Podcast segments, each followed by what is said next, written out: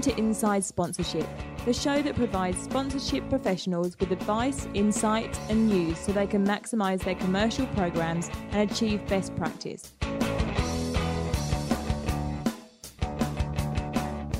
A few months ago, Nielsen projected that blockchain companies investing in sports sponsorship is projected to reach US 5 billion by 2026.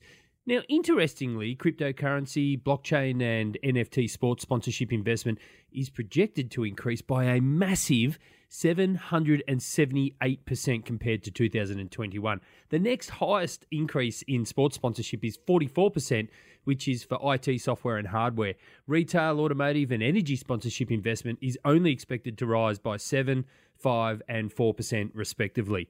Nielsen also reports that 52% of esports fans and 39% of sports fans generally say they are aware of crypto tokens, which is significantly higher than the general population. In fact, sports fans are twice as likely to be familiar with cryptocurrencies compared to the general population. In addition, 24% of sports fans also expressed an interest in NFTs, non fungible tokens. Of course, while awareness of blockchain companies is growing in the market, sponsors are also focused on converting. That needs to be a key understanding for any rights holder looking to pitch a blockchain company. However, while the space is overflowing with opportunity and possibility, rights holders do need to tread carefully. It is vitally important that they are not seduced and blinded by the money on offer at the expense of due diligence and properly vetting potential partners. Hi, I'm Daniel Oyston, host of Inside Sponsorship, and you're listening to episode 109, brought to you by Core Software. It's great to have you listening into this very interesting episode. No matter where you are in the world or what your connection is with sponsorship, I hope all is well at your end. Now, the last couple of episodes I've been sad because I didn't have any shout outs, but I'm pleased that a few folk have gotten in contact. Longtime listener Jean Willers, MD at Nielsen Sports in Africa, wrote and said, Hey Daniel, great podcast 108. Data is key. Thank you for the great work you keep doing for the global industry. Well, Jean, it's not me, it's the guests that are the star of the show. But it is great to hear from you again, and I hope you're well. And I hope I'm pronouncing your name correctly. My apologies if I'm not. Also, getting in touch to say hi was Matal Patel. Again, I hope I'm pronouncing that correctly. Sales executive at Tottenham Hotspur Football Club, who said, I'm a huge podcast listener. I'm about halfway through 2017, so there's probably a lot of excitement to come. Sponsorships and partnerships is my goal and ambition in my career, and your podcasts are a massive help. So it's great to hear from you. Thanks for getting in touch. Yes, 2017, there's a lot of episodes to go, and I trust they're going to provide you with lots more value. Aman Aluwalia, Senior Manager Partnership Insights at BSE Global, connected on LinkedIn and wrote, as always, love the great work you do and always make sure to set aside time to listen to the latest episode. I've now moved to Brooklyn, so let me know next time you're in the New York area and it would be great to grab a drink or a coffee. Aman, I will definitely take you up on that one day. Thank you very much for the offer. And listeners, be sure to check out Aman's podcast, which is called Sports Business Strategy, which is a discussion on the data and insights that inform sport business decisions. sounds like a great show. And finally, Paula Kowalska, Junior Account Director at Hatch Group also connected on LinkedIn and said, I stumbled upon your podcast when choosing one for my lunchtime run and found your conversation with Christian absolutely fascinating. Thank you for putting it together. Certainly made my run much more enjoyable. I look forward to listening to more past episodes and I'll be sure to keep an eye out for when new ones are released. Well, it's great to hear from you, Paula, and glad I could have helped a little bit with the run. And I'm sure Christian is glad he could help with the run as well. Keep it going. So, after a few episodes of no shoutouts, it was great to hear from you all. Thanks for getting in touch. I really do love hearing from the listeners. Now, as I mentioned earlier, cryptocurrency, blockchain, and NFT sports sponsorship investment is projected to increase by a massive 778% compared to 2021. It's an attractive space for rights holders as they look to shore up their commercial programs to help recover from pandemic driven losses in a category that barely existed a few years ago. Last year, the number of people in the world investing in crypto doubled to around about 100 million, and now it's estimated to be more than 220 million, and many analysts expect that to double again next year. Blockchain sponsorships is a fast developing space, and there is a lot to consider compared to traditional categories. As such, Eddie Fitzgibbon, principal consultant at Sports Rights Tech, joins us to help understand and navigate the space. SRT is a specialist advisory business focusing on the intersection of technology, intellectual property, and rights in sport and entertainment. SRT, they have a unique understanding of the Web3 and NFT space for sports and entertainment. Through their Web3 and NFT advisory services, SRT are able to support rights holders and brands through a number of potential projects and use cases in this ever evolving commercial opportunity space. But before we hear from Eddie, I wanted to run a replay of a small section from episode 103, which aired back in December 2021. So, about six months before this episode. In it, we welcomed Josep Borrell from Valencia CF. And in this replay, Josep talks about their front of shirt deal with Socios and how he sees their fan tokens maturing in sports. Here's Josep. Josep, this year, while Valencia is the 38th partner of Socios.com overall. You were, in fact, the first to strike an actual front of shirt deal with Socios, and it does, in fact, carry the Valencia fan token branding. So, congratulations on that. It's definitely a deal that obviously benefits Socios as they build awareness and engagement in the community and among football fans, but it also helps you generate income through your own fan tokens because you are promoting them on the shirt. So it's a very unique situation there. Now, I did a little bit of research. Reports say that the deal didn't match the previous front of shirt sponsorship, but I suspect that because this deal helps generate income outside of the actual just sponsorship transaction and, and contract, it's probably not that much of a major concern. You can correct me if I'm wrong. As I said, it's pretty unique. How did it come about? And, so far, has it provided much of a return on investment in terms of reduced sponsorship off income being offset by maybe increased fan token purchasing? So, as a club, we've been talking to Socios for a long, long time and uh, discussing different options and ways to collaborate, and especially trying to educate internally uh, the club on how this could benefit us. You know, at, there was a moment that where the possibility of being a main sponsor came to the table, and we saw it as a good opportunity as a peer level, as it reinforces our interest to be seen as a disruptive club, and therefore promoting, you know, our fan token, you know, made sense at the same time, uh, we were aware, aware that we were taking a risk because we were the first ones and because we had allocated so many time resources and assets from the traditional sponsorship into the into the project to make it a success. But we understood as well that with risks uh, come the opportunity. And now we both parties we have embraced the challenge. Uh, we are activating the partnership a lot because we understand that the more we activate the partnership, the more we're going to drive um, token purchase, which again is related to to with the increase of an engagement. Um, and yeah, there, there's a revenue share part of the deal, and but being conservative, we believe that we can come close to, if not exceed, the amount that paid by Bwin. So uh, we'll see at the end of the season, but uh, I think uh, we are in the right path. Now, we have heard some stories from some football clubs with fans pushing back against things like fan tokens because they sometimes view it just as as the club trying to grab more money from them to suck more money out of them and, and they don't really understand it. But in fairness lots of fans have actually bought tokens from their clubs including myself. What's the experience been like at Valencia in terms of educating the fans on the on the token front yeah, right. I, I heard as well that there were some issues in the UK, and to be honest, we haven't had much criticism.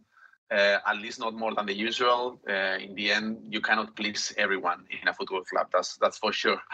Um, but I think this is more exclusive of the UK, and I think it's a cultural difference as well. I think the press um, has so much power there as well in terms of building or protecting the purism of football, and in my opinion, I think this can be a bit cynical at some point because um, we were talking about yeah about capitalizing the fan. I heard that and uh, about you know making money out of the fan when we've been doing this for years and years. So we sell shirts, we sell merchandising of all of all kinds.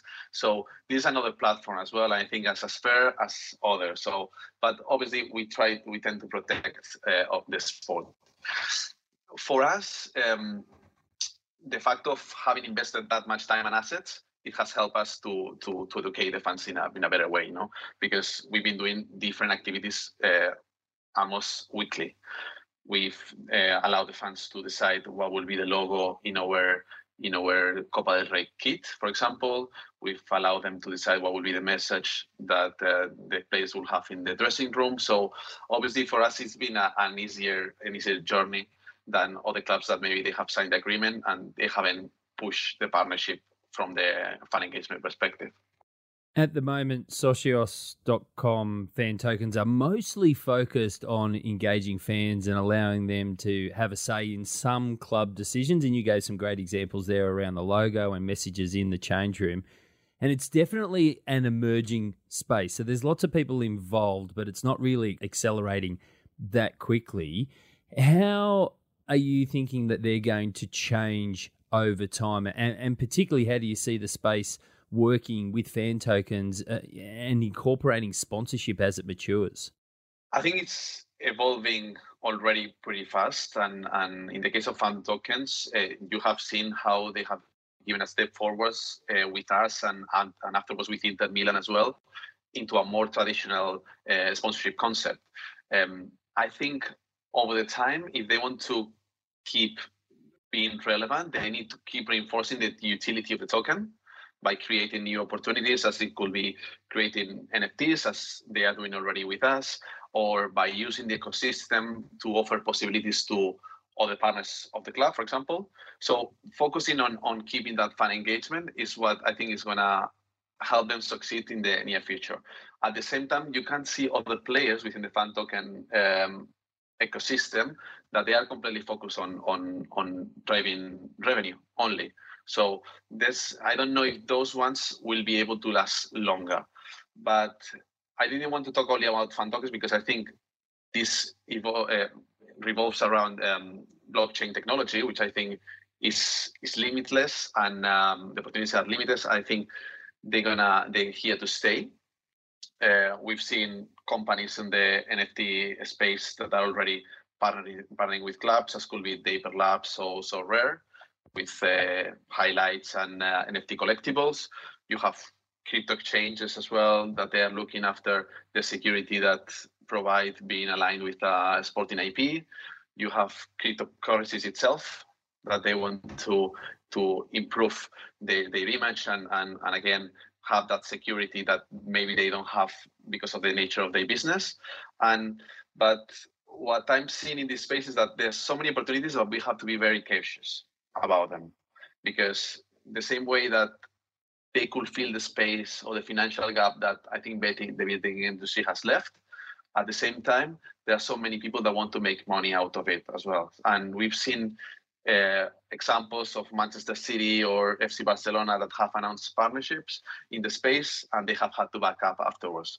So due diligence are very important. Uh, as I said, opportunities are endless, but we have to be very cautious, cautious as well. So I just wanted to run that little replay to help set the scene on the ground from a rights holder's perspective before we hear more broadly from Eddie Fitzgibbon from SRT. So without further ado, here's Eddie Fitzgibbon, Principal Consultant at Sports Rights Tech, a specialist advisory business focusing on the intersection of technology, intellectual property, and rights in sport and entertainment. And as such, they have a unique understanding of the Web3 and NFT space for sports and entertainment. Here's Eddie. Eddie, welcome to the show. We always welcome guests with a little bit of an icebreaker just to help the listeners get to know you a little bit better, even though you've been on the show before. So, welcome back. But your first icebreaker in this episode is Were you a kid that got into the whole sports trading cards and footy cards and things like that? And if so, what's your memories of those times? I was and still somehow am an Orlando Magic fan. And our heyday was back when I was kind of 10 to 14 years of age, and Shaq and Penny Hardaway were my idols. So I collected a lot of basketball cards back in the day. And, you know, all I remember was the excitement that I had when you're opening a pack to see if you got a rare player or a player you liked, or and your friends were opening them up and you might be able to trade with them. So it was just that whole excitement of kind of the, the purchase through to the opening of the pack. I also remember that the chewing gum in there was pretty average as well. Did you ever get into flicking for winning other people's cards? Did you ever do that? Yeah, I did. Yeah, oh, that's that takes me back. I didn't think about that one, but that was that was pretty crazy when you think of it. That was a lot of fun. I wonder if that's is that just an Australian thing, or do do people all over the world used to do that? Because it pretty much wrecks your card. You know, smashing one of your good cards on the on the bitumen to try and win one that is also smashed. Well, I, I, hope they, they didn't do it in the US to LeBron James or Michael Jordan rookie cards because that would have been you know hundred thousands of dollars lost there. Well, if it is a cultural phenomenon in Australia for our international listeners, what we used to do as kids with football cards or other sports cards is if you wanted a card from another guy and he wanted your card, you would flick them like you might flick playing cards, and whoever's would flick the furthest and land would be the winner, and, and they would get that the other person's card. So I just realised how bad that sounds because it is absolutely a form of gambling, isn't it? anyway, Eddie, let's move on. The second icebreaker question is we're grown up men now and the world has changed. So tell us about some of the NFTs that you've purchased. Oh, geez. Well, first off, I'll say I've had some amazing ones and I've had some absolute stinkers. So let's let's just focus on the good ones today. Um, mainly sports related, but a couple of non-sports related. Um, I'm, a, I'm a cricket guy. Used to work at International Cricket Council, so um, I was into the uh, ICC NFTs, which is similar to kind of NBA Top Shot and, and NFL All Day, which I also have. So it's kind of those kind of NFT moments that I think everyone's pretty aware of now. Um, I've got some. Uh, I'm a Liverpool fan, so I've got some LFC Heroes um, NFTs. I've got the Australian Open Art Ball. Um, I've got a Links DAO um, NFT, which is a is a NFT that helps um, or that gets you access to the purchase of a golf club as part of a membership, which is really cool.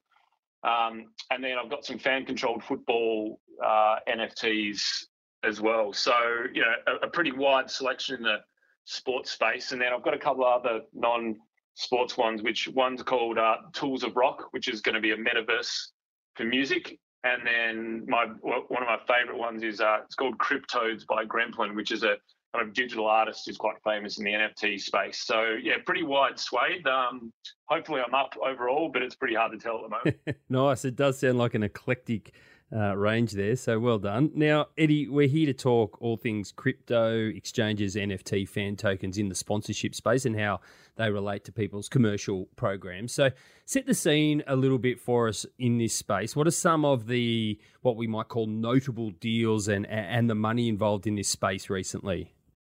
Firstly, anything crypto and NFT is obviously a really hot topic right now. There's no doubt about that in the in, in, in the sports industry. From all you know, all the crypto sponsorships, you know, arena, naming rights arenas, Super Bowl ads, team sponsorships, and NFTs. You know, Top Shot, LFC Heroes, NFL Rivals, which is a newly announced blockchain-based football game, um, American football game. And then there's the metaverse. You know, Man City and Real Madrid have announced projects recently. So, you know, really, really hot topic, obviously. Um, a lot going on, a lot of hype, a lot of fear as well um, due to the volatility around crypto and NFTs. But, you know, some of the interesting deals are, you know, crypto.com and F1 did a deal for a hundred, about $100 million. FTX and Miami Miami Heat's arena, FTX arena now for 135 million US dollars. AFL, AFLW in Australia, Crypto.com did a deal there for 25 million Aussie dollars, and then the MLB also done a deal with the FTX. Um, and Coinbase, another crypto exchange, have done a deal in, in esports with ESL Gaming, and there are much, much more. So yeah, just just so much going on. There's so much money being thrown around into this. Um, it's truly staggering if you thought about this kind of two, three years ago about these these type of deals being done and the types of brands we're talking about. It's just quite quite incredible. Totally agree. Now, Eddie, before we go too far, because you just alluded to it in your answer just then about some of the volatility and maybe some of the fears people have, because I want to address what I think is maybe an elephant in the room of sorts, and that is quite recently the tanking of coin prices. Are or should rights holders be worried or spooked by the volatility, or is it all just part of it? Is it is it likely to spook them from really pushing forward in this space? crypto markets have fallen between 40 to 70 percent over the last couple of weeks. Now that's that's scary to anyone, anyone who's who owns them, but also people doing deals in this space. But if you've been in crypto before, you know this has happened, you know, quite often. It's all kind of part of the journey. I wish it wouldn't wasn't so up and down, but that's kind of the reality of what it is. But for new entrants into the space, this is scary, and you know this does include rights holders, um, fans as well, who are seeing these kind of deals being done that we mentioned before. So my take is should should rights holders be spooked? I don't think so. Um, but should rights holders be aware that anything crypto related is very volatile? Absolutely. And because of that, these rights holders really need to be mindful. They need to be aware, and they need to do their due diligence when doing any type of Web three or crypto deal or, or project. So, now, rights holders, when we when we talk about awareness, um, when they do a deal with a brand, any brand, um, the fans, you know, can take this as validation of that brand, and that's where it becomes quite interesting for the for the rights holders. So, you know, sports generally is different to any other industry in that the fans or the consumers are less likely to be circumspect when it comes to their their team. This is a great thing when we talk about the passion of the fans and sports, but there really does come responsibility with this on the rights holder side. So, yeah, I, I see it as highly unlikely that sports properties shy away from crypto and Web3 more broadly. Um, one, just due to the sheer money that's available here, which shows no signs of slowing down, but also because you know I think sports is one of the leaders in the adoption of crypto and Web3 due to its you know myriad of use cases, the interest in the sports world generally, and how it can add value to fan engagement efforts. But again, just to reiterate, I think rights holders really do have that obligation to do their due diligence on any deal in this space. You know, for example, the recent Washington Nationals deal they did with Terra Luna has been you know, pretty excruciating to watch. And anyone who's not aware, Washington Nationals and MLB team did a deal with Terra Luna, which was an um, uh, stable coin, and that tanked um, massively, and lots of people lost money and livelihoods and all sorts of other things. So, you know, this is a volatile space, but I don't think it's going anywhere. But you know, rights holders need to be really aware that you know, fandom um, can come with a cost. As you rightly said, any deal in this space, it's hot, it's widely reported on. There's a lot of scrutiny on it, not just from the media, but also the fans around a rights holder who is engaging in a deal in this space. Have you seen as much hype and market saturation and, news focus for an industry entering into sports sponsorship such as crypto in the past? In other words, how do you think it's comparing to something like when gambling started to enter the sports sponsorship space? I haven't. I think that's mainly because things like gambling or you know sports apparel brands or these type of things haven't had the kind of cultural trajectory even that crypto has had in the past few years. I mean, perhaps 99 percent, you know, percent of people hadn't heard of crypto outside of Bitcoin, and even then, not many would have heard of Bitcoin up until maybe 18, 24 months ago. And now that that algorithmic stablecoin, you know, Terra that I just mentioned, is sponsoring Major League Baseball team. I mean, that's crazy. Uh, the interesting for me thing for me is crypto versus gambling or other areas of sponsorship is that crypto is is still primarily unregulated, whereas gambling is most certainly is regulated um, everywhere. Um, so you know, gambling com- companies took the sports sponsorship space by storm for a while. You know, 5, 10, 15 years ago, particularly probably in the UK. Um, but that was still a relatively gradual um, sports sponsorship type scenario compared to what these crypto deals are doing over the last kind of 18, 24 months. It's a really good point you make about the cultural trajectory of crypto versus gambling because I would imagine that gambling was around long before organised sports. So I think it's a really important point for people to keep in mind around the cultural trajectory of crypto because it, it is still a trajectory. It's still an emerging space, as you said. It's not heavily regulated. Certain parts of the world, jurisdictions, sports may start to regulate what crypto can and can't do in their areas. So it is something to keep in mind. Eddie, what do you feel cryptocurrency brands, just generally speaking, are looking for when sponsoring rights holders? I read a claim that said that quote, sports fans are about twice as likely as non sports fans to say they are familiar with cryptocurrencies, end quote. Is it the traditional early stage brands who are looking for brand awareness and trying to stay top of mind, maintain recall, etc., or is it something more sophisticated, do you think? I don't think at this point it's anything more sophisticated than brand awareness. It is primarily a grab for market share right now. I read something the other day from Sam Bankman Fried, CEO of FTX, and he was asked about the Miami Heat venue deal, and he basically said as much. It is about eyeballs and conversion, and this will likely continue to be so for a while, I think. Um, relevant to this, and, and, and, this is from one of the leading thinkers in the in the crypto space, Raoul Pal. He said crypto adoption is the fastest adoption of any technology in all of history, faster than the internet or anything else. Just think about that. And we're in the really very, very early stages. So if you think about it from this lens, and then the idea that you know the Coinbases, the FTXs, the, the Binances of this world, they just want people to know their brand, get comfortable with it, download the app, and start to play around with it. And then they're going to see, um, hopefully, the types of returns that they are after at, as a business um, very soon. I mean, I think that's the theory, at least. And I think it's okay to say that it's just about eyeballs and, and nothing much more sophisticated because that's exactly what rights holders need to keep in mind when they're going to pitch to these brands. They probably do not want overly complicated, sophisticated sponsorship programs uh, and inventory. They just want to be able to get, maintain, and have brand awareness.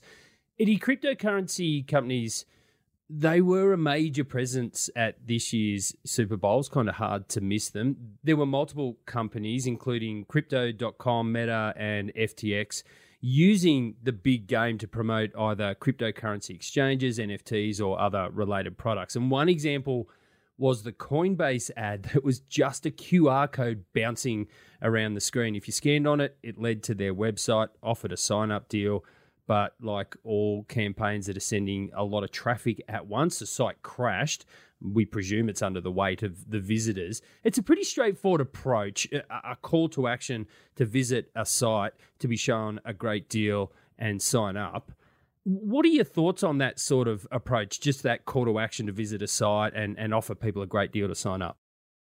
Yeah, look, it was a funny thing where the where the site crashed, um, and that caused just as much, uh, if not more, hype and interest around the ad. And I think I think I read somewhere that there was more people than that tried to download it after it crashed than than beforehand. So I was in I was in Australia watching the Super Bowl, but I, I deliberately switched the US version of the, of the Super Bowl just so I could watch those ads, and there were some great great ads there. Um, and you know, it's crazy how one can be led by um, wanting to watch those ads, particularly when you know I'd kind of been in the crypto and NFT space for a while, and there was a lot of hype online um, in in the kind of Twitter and the Discord around uh, what was going to happen uh, around Super Bowl ads. So this just kind of feeds the the interest and the frenzy in this space. And look, again, as we as we said, people need to be very aware and mindful, uh, particularly you know Super Bowl, the NFL, around uh, doing deals like this um, and doing ads like this that, that get people to you know FOMO into it and, and and and lose money. But I think ultimately, when it comes back to what they were trying to achieve, the brand awareness, people downloading the app, um, potentially you know putting money into their Coinbase um, account. I mean, that's what it was all about. And as my marketing brain ticks over, and you said that you think that more people actually downloaded the app afterwards in the days after the Super Bowl because people were talking about it and talking about the crash. My marketing brain wonders whether that was a deliberate play or not, but it just might be the cynical Daniel thinking there. So, Eddie, similarly, Crypto.com went the age old activation trick of just naming rights and a logo placement slapping when they took over the naming rights of the Staples Center and it became Crypto.com Arena in a deal that was worth US $700 million. Uh, That's a pretty big move. It was a staple Center for such a long time. It became an iconic name that was tied to so many teams that used that facility. What are your thoughts on somebody like a crypto company just coming in and just just muscling in over all of that history? Is that a good deal or not? Depends who you're asking, right? there'll be a lot of people that are crypto skeptic who would have seen that deal done and go, here we go again. The crypto bros are taking over another iconic area of you know our culture or my sport. But ultimately, you know, this is not rocket science um, marketing by these you know um, highly sophisticated crypto exchanges who are very well financed. This is a this is a land grab, and it's although it's crazy money, it's probably you know I'm, I'm sure the math was done on it and then it was a good spend, you know, if we convert X number of people trading X number of cryptocurrencies over X number of years, then that money is going to be justified. Um, is there going to be pushback on how much money was spent and the fact that the Staples Center name is no longer it's you know it, it's it's named by Crypto.com? I think so, but I think over time, you know, naming rights deals have been seen again and again to increase brand awareness and conversion. So I think the deal's been done there that's going to um, help the adoption of, of crypto in the long term. Well, on that point, if we look at what sponsors want, as we've spoken about, it's often brand awareness or conversion, a pathway to new customers. So those approaches that we've just been speaking about, they tick those right boxes. But it kind of feels like because this is an emerging and sophisticated digital space and we have access to technology that we'd expect more in terms of execution and, and maybe more of a lasting impact in engagement. What are your thoughts? Uh, is it going to be too long before crypto and NFT brands in this space just sort of elevate and, and try and create more creative sponsorship activations and deals? I think we will in time. And when I say in time, that can usually mean, oh, it might be years away, but time in crypto and, and, and Web3 is just so fast paced that I think it'll be very, very soon before we actually start to get some um, creativity around these type of sponsorship deals.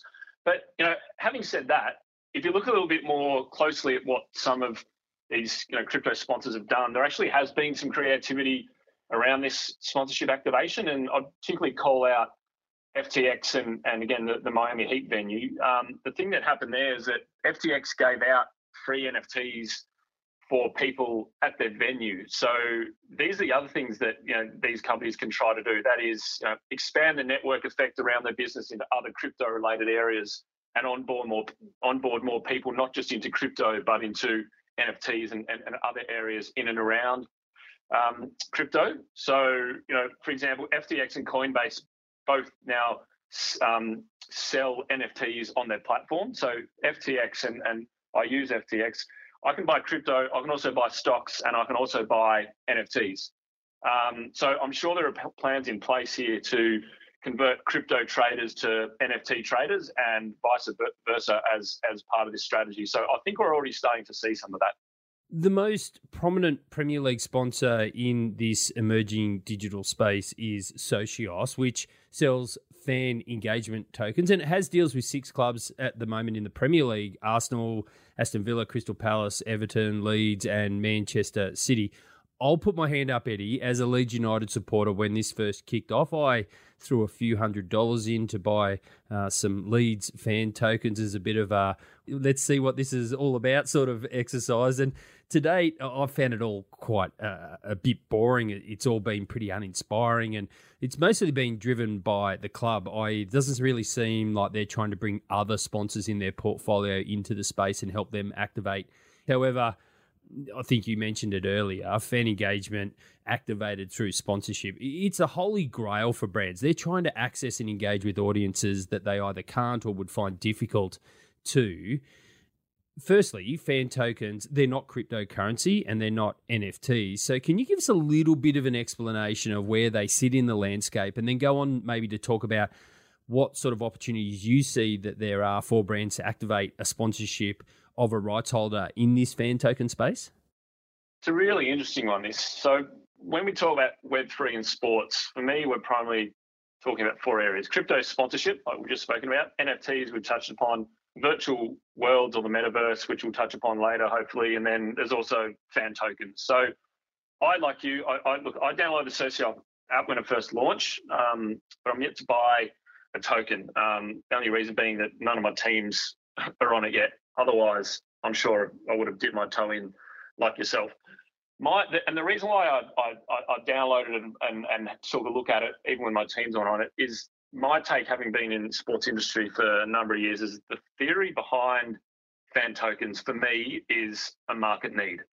The area that hasn't quite been nailed are the mechanics of the token and the utility behind the fan token, as you kind of noted um, in the in the question. So the clubs are always going to be cautious around what they, um, as in the experts in the, in the front office, want control of, of again versus what the fans have control of.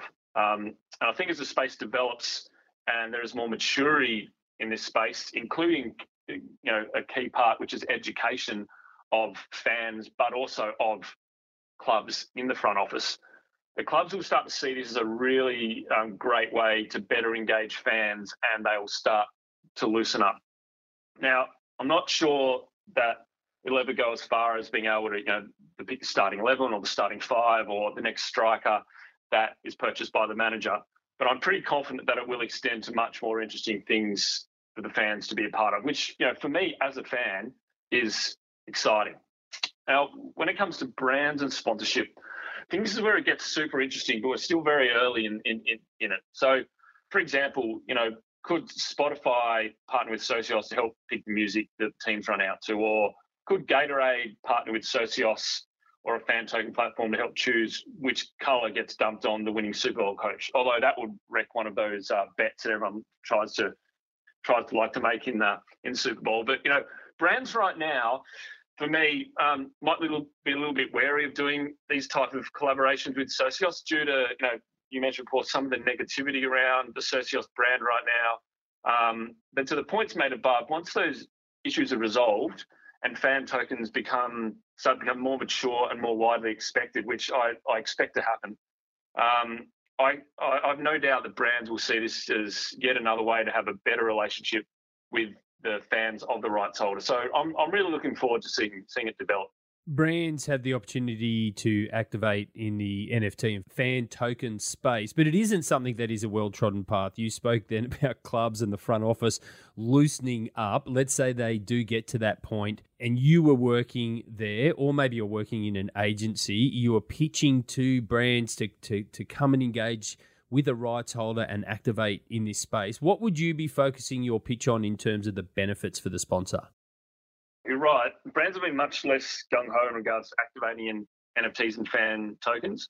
And before I get into answering the question, I think this is likely due to wanting less risk in alienating their customers, whereas rights holders are less um, averse to risk in alienating their fans because they're fans and they'll keep coming back for more. That's just part of the sports fans. You could you could hate on your team one week and love them the next. Um, so sports much more geared up toward this space than any other industries, and, and that's what excites me about it. Being into crypto and NFTs, but also being into sport, is that sport is perfectly placed to capitalize on um, this this this area. So, to, to your question, as a pitch to benefit sponsors, I would say it's a better, more direct conversation with our fans through blockchain technology. And when I say that, you know, blockchain technology allows um, for someone who owns an NFT to have a verifiable record on the blockchain of owning that NFT, therefore showcasing their fandom.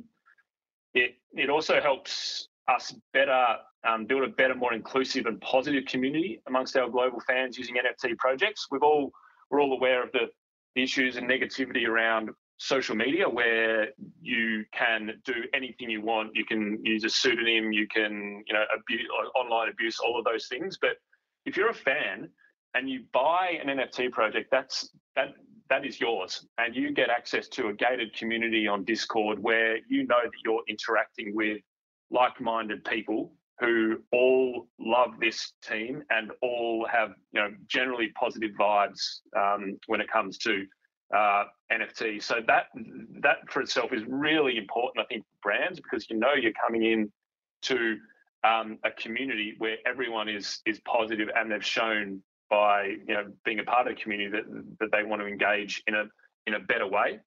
Brands can show that they're a leader in innovation and tech adoption. However, you know they do. Back to my point I made earlier, they they do need to be careful with this due diligence piece.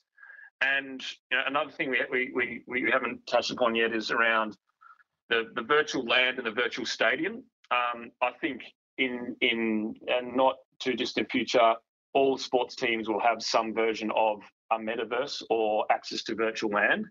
And you can sell that to the brands as being one of our key partners in this virtual world. And the upside there is is huge. I mean, I I, I heard someone say that um, they can see a future where brands can um, partner in the let's just say the virtual Anfield, and you can go in and use it as an e-commerce platform where you can go in and buy your shirt using that um, particular area while also doing a whole bunch of other stuff. So there's so many opportunities to to be involved. Brands just need to um, get a little bit more comfortable, I think, with this because again, they don't have fans; they have customers, and that's where the delineation lies. I think that's a good point you make about how buying fan tokens is really fans joining a, a closed, gated group a positive group of like-minded fans. And I want to circle back and join it with a point that you made earlier about how you don't think that it will get to the point of who the managers should sign as the next striker or who the starting five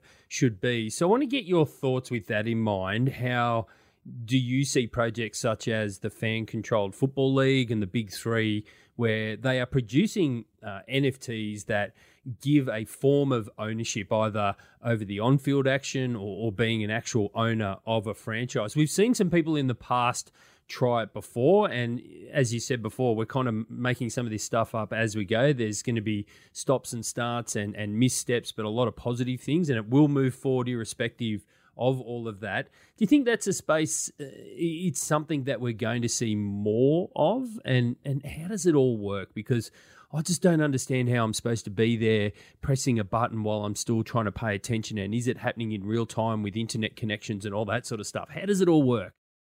I love these projects so much. Like I'm, I'm it's they're they're just incredibly innovative, using the technology for the right reasons. And for me as a fan, it's just so interesting. So I own three Bored Ape Yacht Club fan controlled football league NFTs.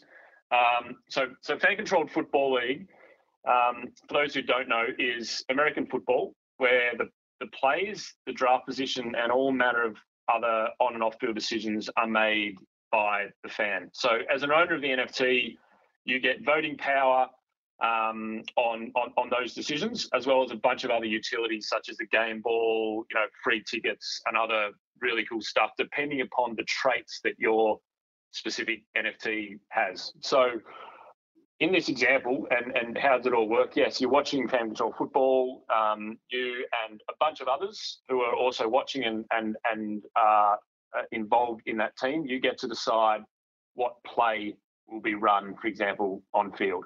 Um, so you're ultimately uh, one of many kind of coaches that, that, that makes a decision on a play-by-play basis. So really interesting. Um, they are, I believe, looking at other sports to get involved in, and that's super exciting to me because there's quite a few sports that spring to mind with for, for me that really fit this really well. But it's just so innovative. It's so immersive. It's just so it's, it's just so interesting. I, I, I just love it. And then Big Three, on the other hand, so that's a little bit different. That's kind of selling NFTs that give people the chance to own a franchise. So that's more on the kind of ownership um, of of teams. Now, I'm super bullish on these type of NFTs um, use cases in sport because NFTs give the opportunity again through blockchain to own digital things, and this can include anything, including ownership of the actual team. I think it'll be harder with more traditional sports leagues and teams to implement something such as this. There's just the the, the the hierarchy of the front office and what's, you know, quite frankly, what's at stake with the kind of money involved in sport. There, there needs to be highly um, uh, involved expertise from people making correct decisions. But for new teams and leagues and franchises where you're starting from nothing, this model is super interesting because you can get fans immediately engaged, um, immediately involved, by using this type of method to make decisions on on or off field or to have ownership. So I think I think that's where it's really going to come into its own is kind of new leagues, new teams where they can use technology to really change the face of um, how we see sport.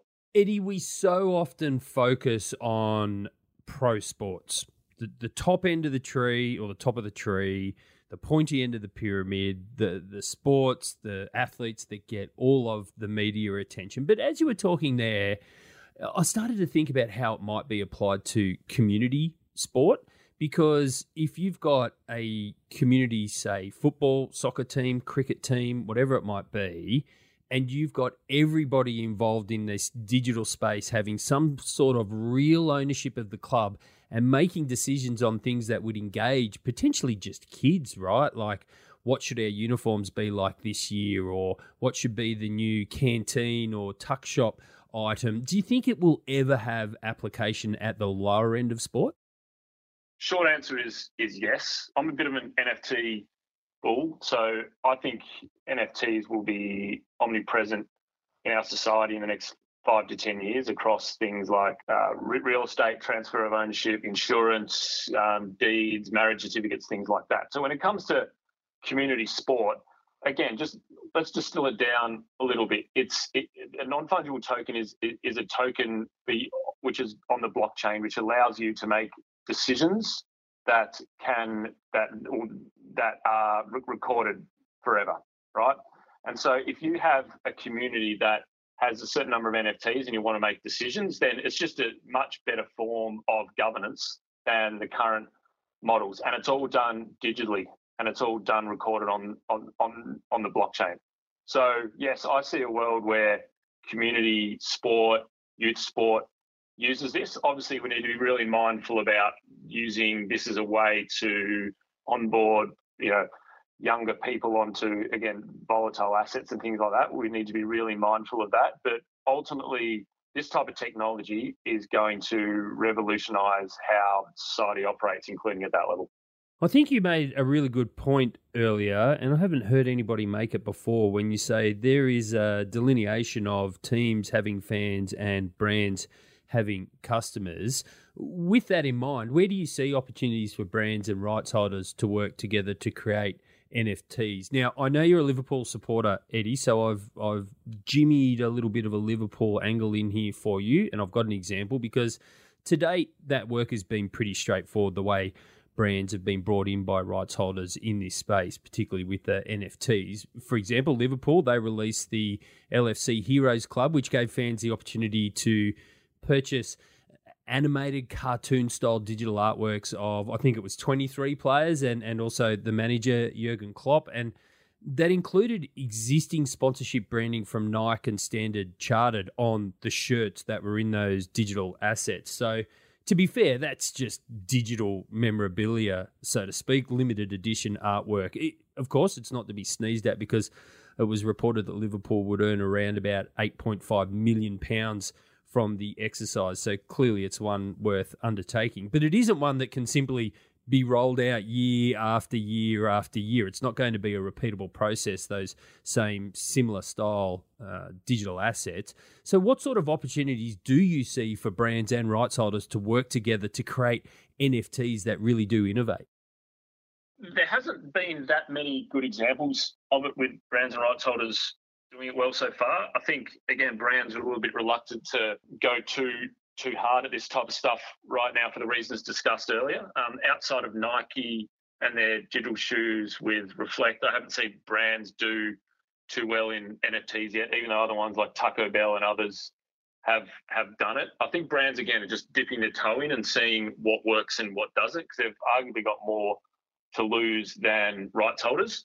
So I think the softly, softly approach that you know Liverpool and Standard Chartered did, for example, with with this um, project, is probably the opportunity right now. Moving forward, I think you know things like um, kind of membership style opportunities um, that NFTs um, can bring. So access to discounts at brands, um, online store for holding the rights holder NFT um, access to content that is some sort of sponsorship branding for NFT holders. This is nothing, nothing new. Um, the key is having the NFT work as a form of extra utility for the fan across all of the sponsors that the rights holders have. And going back to the point around kind of what what NFTs bring and can do, again, that'll bring you. If you've got to hold an NFT, you can go into a gated community um, gated Discord channel, and that's where the extra utility and the extra benefit of holding these NFTs for the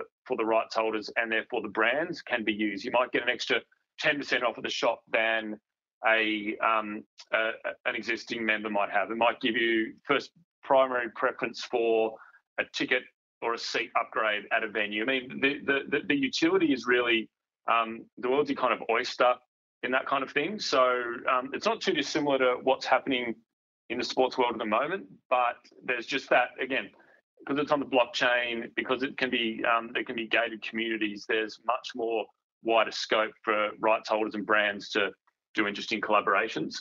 Um, just on the just just while I've got you, I mean, on the Liverpool heroes thing, um, you know, as I said, I've, I've got one, and I've, and I've got a Jurgen Klopp, um, which is pretty rare, so I'm happy with that. But it was kind of it wasn't it wasn't done terribly well, um, and there was, there was a bit of fan backlash.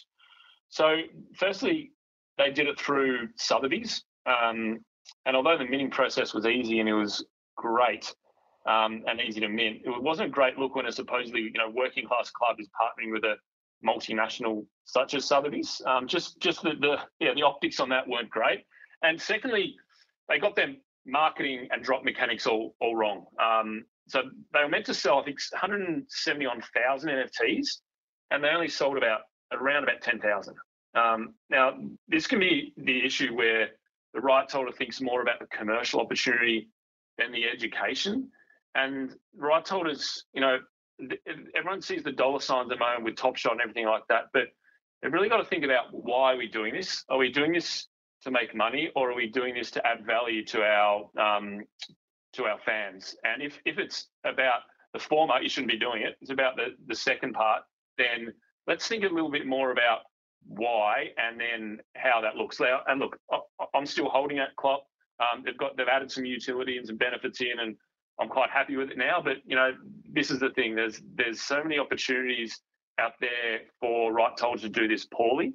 So they just need to think about it a little bit more because the, the, the NFT market is getting more mature by the day. I think it's an outstanding point that you make there, dollars versus value, because I think a lot of people would think well, that's obvious, but the reality is it can easily be lost in in all the work and, and the vision of what goes on around creating this stuff. And I'm also glad you shared your experience around it just then with a little bit of uh, criticism and, and a little bit of backlash from some other fans because obviously a lot of sports teams are moving into the crypto nft and fan token spaces. That's why we're having this discussion. But a lot of them are consulting fans on their plans and ideas. So so bringing them to engage about whether they think this is a good idea early on while these areas that they're consulting on they're not always just around sponsorship. It can be around other commercial decisions by rights holders. But do you think it's a good idea to be consulting fans on it because I mean they don't consult fans on all of the sponsorships they sign. So why should this space be any different? What's the benefit of, of consulting and considering the fans in an emerging space like this? In this NFT space, you have to show fans you care about what they think and how they interact with the team. And again, with the NFT, it allows through the blockchain to show that they are actually a fan and they bought and own something that marks them essentially as a super fan, albeit you know very digitally savvy and and, and crypto savvy, because it's not easy to get um, an NFT. You have to do a lot of research. So ultimately, there has to be a trust on on both sides for the for the adoption of the technology to work. And the dollar rewards to the rights holder won't come if the fans just think that they are getting taken advantage of by the team's release releasing the NFT project without any thought on why they are doing it. So with this in mind, by canvassing fans on what they should do how they should engage the fan, um, how they should do it. They actually engage the fans early and give the project more chance of success.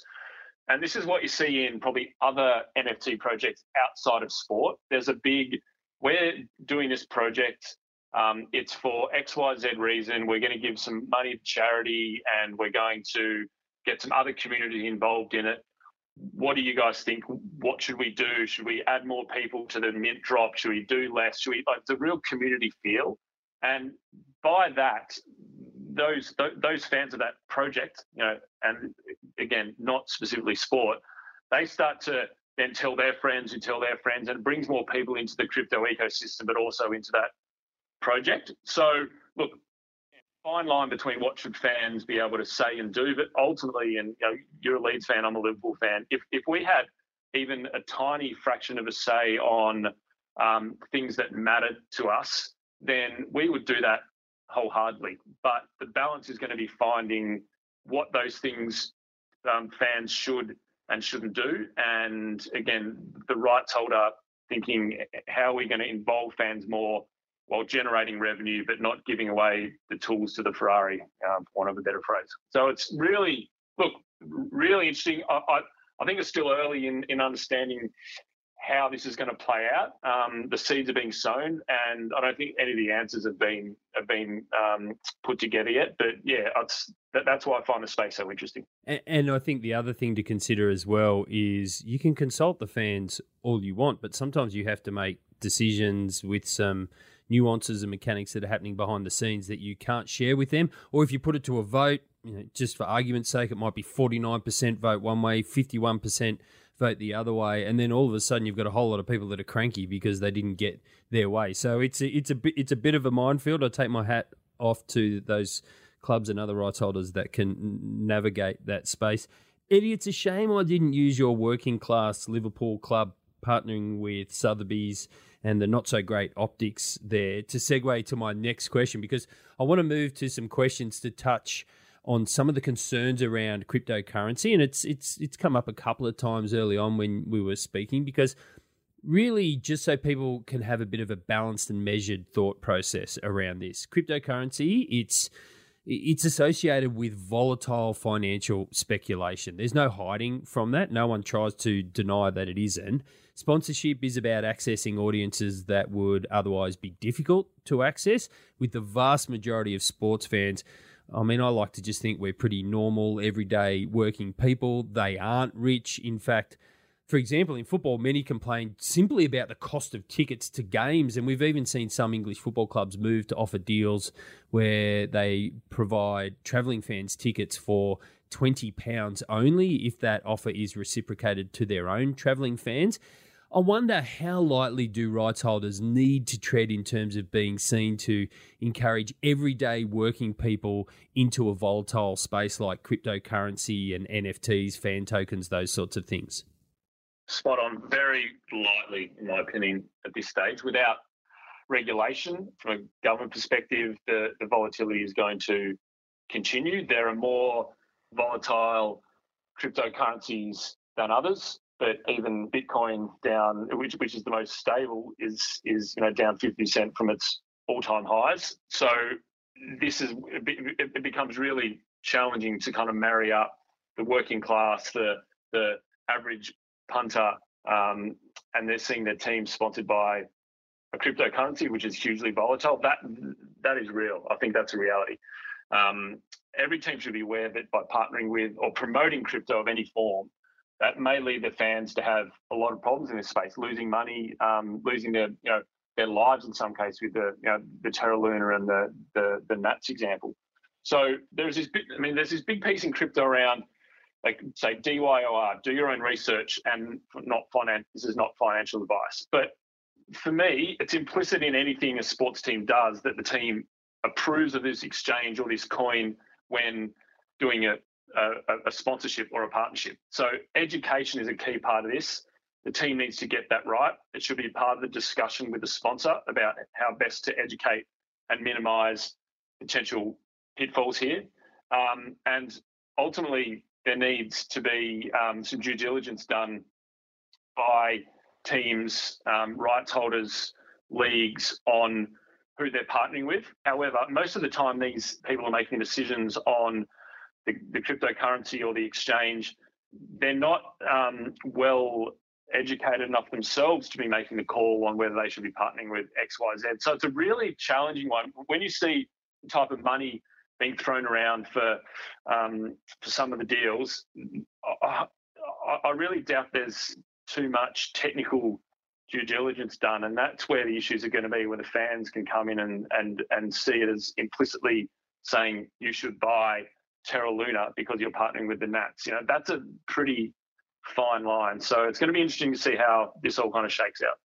Circling back to the LFC Heroes Club, and it's great because I didn't actually know that you had bought one. I probably should have done a bit more research before I got you on the phone. So that actually gives us a really great angle here talking to somebody who has bought one. Generally speaking, in business, we can pretty much focus on the two bookends. We can go high margin, low turnover, or we can focus on high turnover, low margin.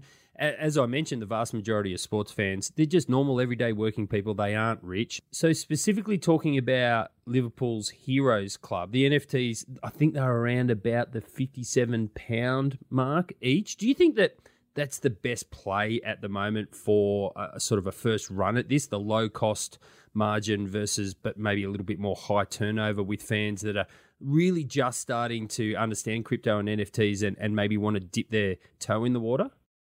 Yeah, I think so.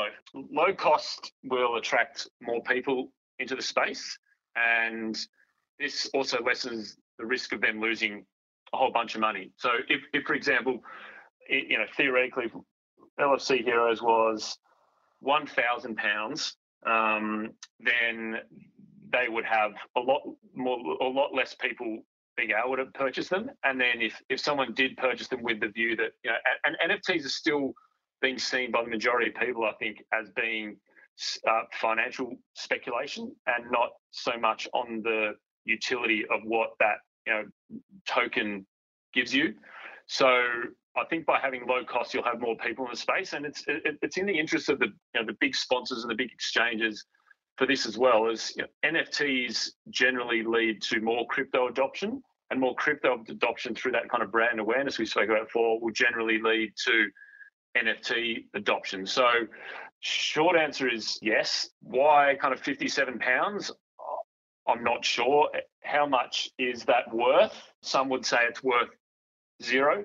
Others would say it's worth a, a lot more than that. Um, and when it comes to you know someone like, so uh, yeah, as I said, I've got the Jurgen Klopp, and it's quite rare, and I've had a couple of offers on that, well and truly above that 57 pound mark. And, and and this is kind of the interesting thing with NFTs as well is that you don't actually know what you're going to mint when you purchase that NFTs. And, and that could be the, the, heroes or that could be any NFT project. And if you're lucky enough to get uh, a rare one, that is usually going to command a much higher price on the secondary market. But you know, this is that that's effectively a form of speculation and gambling as well, right? So um, I think by having the money uh, down toward the lower end, you're going to attract more people who at least will show interest in purchasing it. And if, even if they don't like it or they don't get any benefit out of it, at least they haven't lost, you know, um, a whole bunch of money that they shouldn't have in the first place. And that was 100% my attitude when I bought some fan tokens with Leeds. If I never saw that money again, I was I was fine. I really just bought them just to see what the experience was going to be. Eddie, you said you had a couple of offers on your Klopp one. How does that happen? Uh, do you have to put it up somewhere? Do people know who owns it and they come and find you? How do those offers come your way? It's all been on uh, OpenSea, which is the biggest NFT exchange. So someone would have heard about the Liverpool Heroes and gone in and perhaps and said, "I want to get a Jurgen Klopp." Um, so you can filter by Jurgen Klopps. Then I think there are about, I think there's around 20 Jurgen Klopps. I'm, I, I might be it's around about that.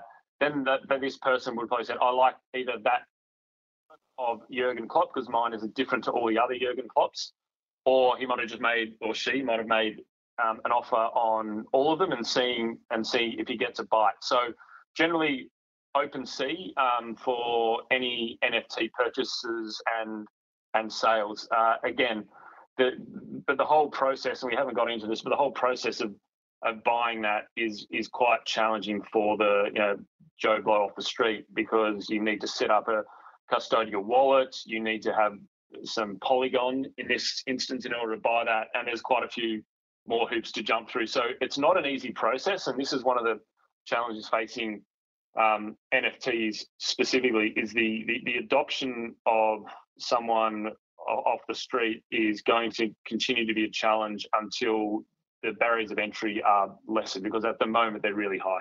It's certainly not just Craigslist, Facebook Marketplace, Gumtree, those sorts of places where you just send a message, you know, you pretty much agree a price, turn up, you, you pick up whatever you want, and you get, hand over the cash. I, I think you make an important point there, and and really working on those barriers to entry will really help accelerate the uptake of things in this space. So, Eddie, Eddie, a question along the same lines of responsibility, the environment it's a topic top of mind for a lot of society and carrying out cryptocurrency transactions using blockchain technology it requires extensive computing power, which is directly associated with guzzling energy and therefore environmental destruction and, and big carbon footprints. Many people squarely in the sponsorship target audience, they probably wouldn't even know that. Is it smart for rights holders to be working with brands that really don't align with what people feel is important because the publicity, once people start realizing, it could get pretty negative?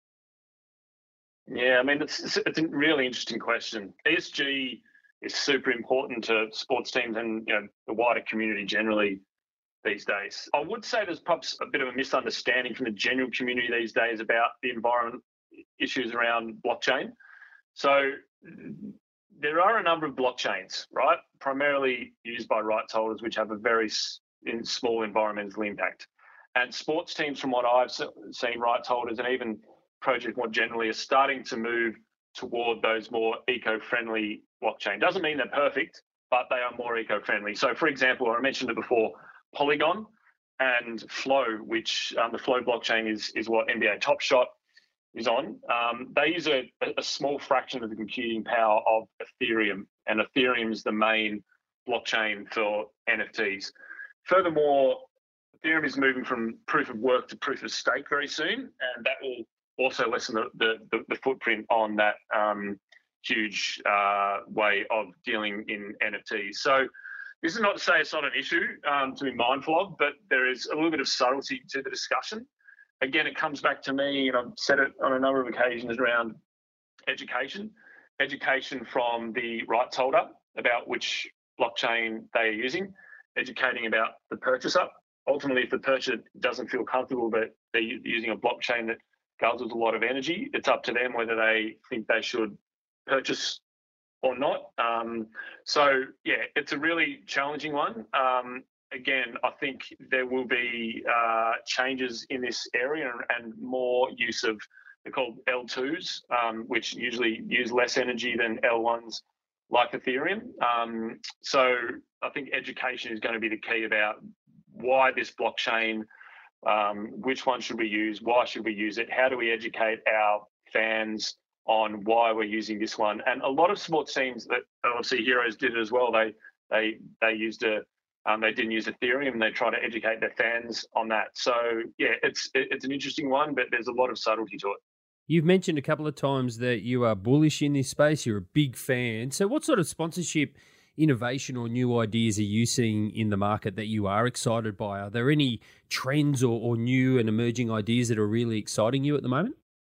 There's probably a couple. I think there's a um, emerging of fantasy sports and NFTs is becoming really interesting. Um, same as gaming and NFTs and membership memberships as NFTs, which I've kind of touched upon before. But fantasy sports, everyone well, is aware of it, and most people play it, depending on what sports they play. It's a multi-billion dollar industry. Um, one of the biggest NFT sports platforms out there at the moment is one called Sorare, which have a number of deals globally. I think they just closed a deal with Major League Baseball, and they've got a lot of European soccer um, uh, clients at the moment and this is um, emerging of NFTs and, and, and fantasy sports, and this is super exciting to me, being a, a, a big fantasy sport guy and also a big NFT guy. There's a lot of upside for leagues, rights holders to um, not just be you know get money from a Sorare through a sponsorship or a licensing deal, but also to leverage the power of blockchain technology to further enhance this type of fan engagement tool, such as fantasy sports.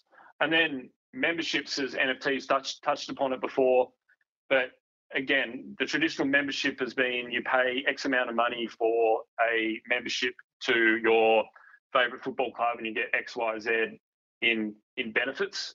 Um, there are a lot of kind of uh, issues with that in that um, that membership can't be transferred very easily. Some of the utility that you get you don't like. Um, NFTs can change all that. So with NFTs, you can transfer that, sell that on the secondary market, transfer that to a friend, um, to a family member, really easily with the click of button, button through the blockchain technology. And then, as discussed before, um, around memberships, there's also things called uh, a DAO, which is a decentralized autonomous organization, which the NFT in some cases can give you the rights to um, for voting power on certain things. So, as a member of that NFT and that uh, with that DAO, you can decide what utility is useful to you as a fan. Obviously, that's a, a, a community voting structure. But say, for example, 95% of the fans don't actually want a scarf of their favourite team included in their membership.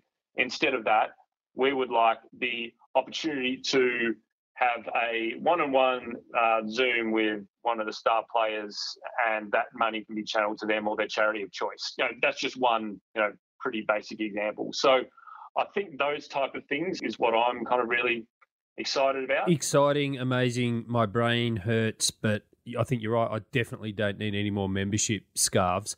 Eddie, there isn't a lot of regulation around cryptocurrency at the moment that provides some opportunities for rights holders where I don't want to put too fine a point on it, but where they aren't as restricted as when they may be working with alcohol, tobacco, or, or gambling brands. How do you think it's going to play out in terms of regulation, not just generally speaking, but also around sponsorship? Because, I mean, if we look at gambling, there's regulation more broadly from governments on gambling, but then uh, football and, and sports associations and even local governments then impose their own restrictions on it. How do you think it will play out in terms of regulation, how it's going to flow through to sponsorships? Because, I mean, is it just a case at the moment of make hay while the sun shines, or do you think there is some long term viability in cryptocurrency sponsorships? I think there's no doubt crypto will be much more heavily regulated in the very near future.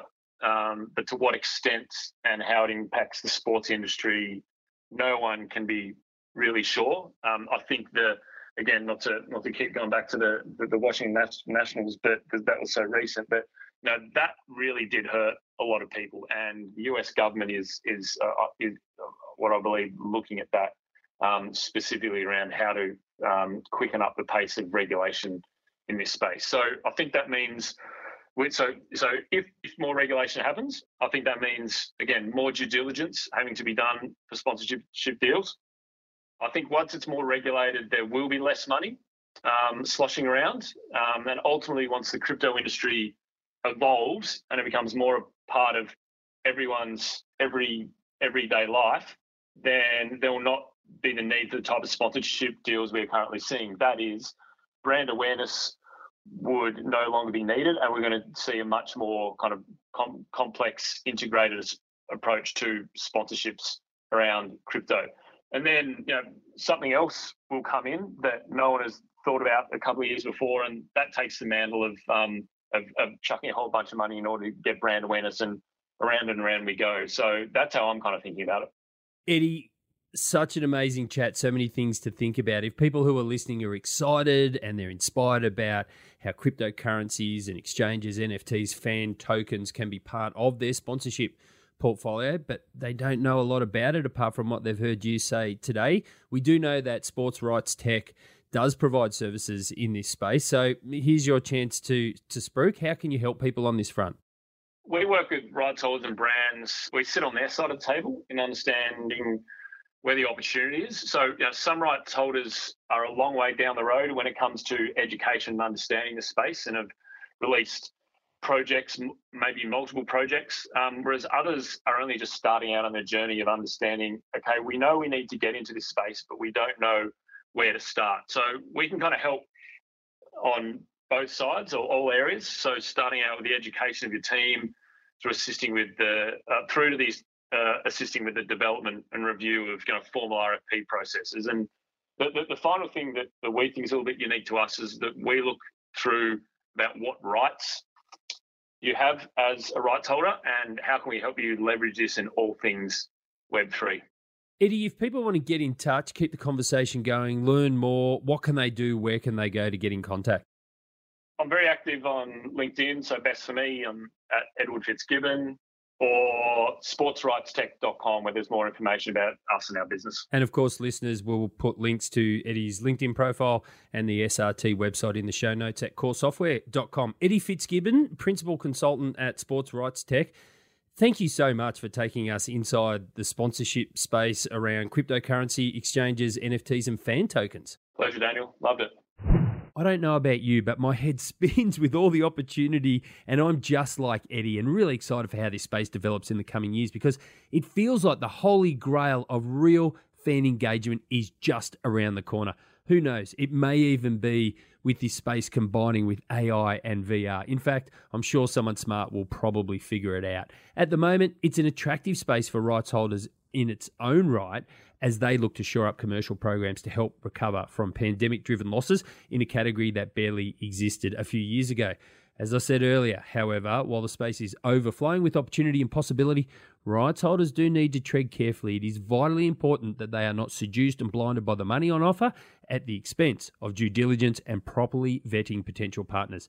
As such, if you'd like to connect with Eddie on LinkedIn, simply search for Edward Fitzgibbon and you can learn more about SRT by visiting Sports Rights Tech, all one word. Finally, if you like a shout out or just want to connect and say hi, I'd totally love to hear from you. As I always say, I get a real kick out of it, so please make the effort.